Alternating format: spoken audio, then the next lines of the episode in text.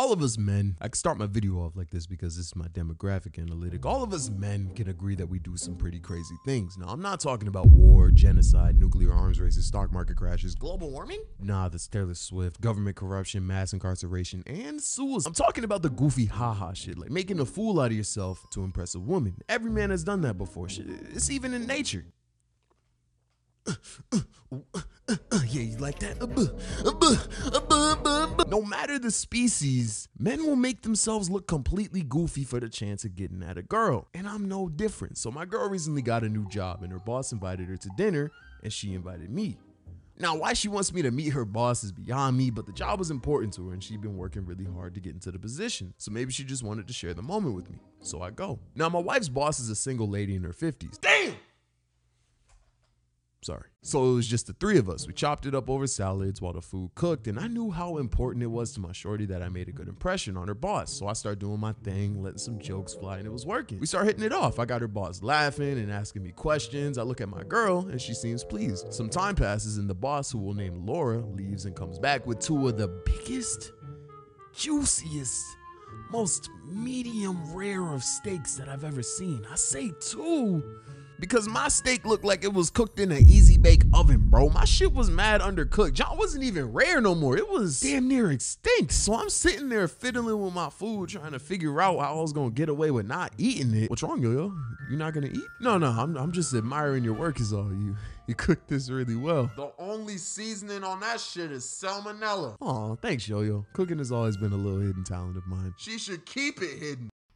Oh, I think that's the dessert, you two. Excuse me. She gets up to grab whatever abomination she was cooking for dessert. I watch her as she leaves, and the second she dipped, I knew I had to do something, and I had to do it fast. I look across the fancy dining room table at an open window next to the kitchen of this third story apartment. And I knew exactly what I had to do. I didn't have time to run up to the window and toss it up because she could return at any moment. I committed. I grabbed the steak with my hand, shook off the juice, used my other arm to take aim. It's time for you to go, little one.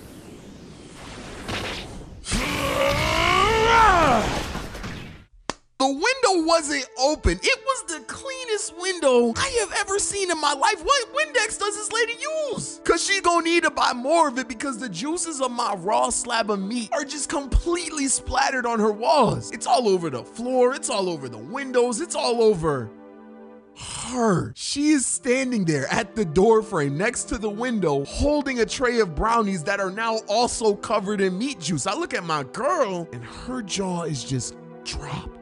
She is staring at me like I just committed war, genocide, nuclear arms races, mass incarceration. She is mad as I just did not know what to say, bro. It felt like a minute of silence, but it was probably only three or four seconds. Finally, the best I could manage was, I'm sorry. I, am sorry. I, I, I, I, was just cutting it. And it just, I, I, could, I could just be such a klutz sometimes, right? Right, babe?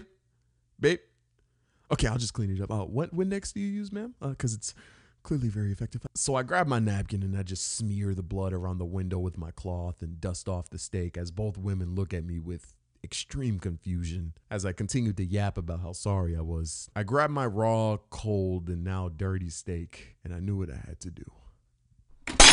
I wish. But instead, I returned to my seat and proceed to eat every single bite of that nasty patty ass steak. And I remained pretty quiet for the rest of the evening. And the only two words my shorty has mentioned to me since the incident have been, I'm fine.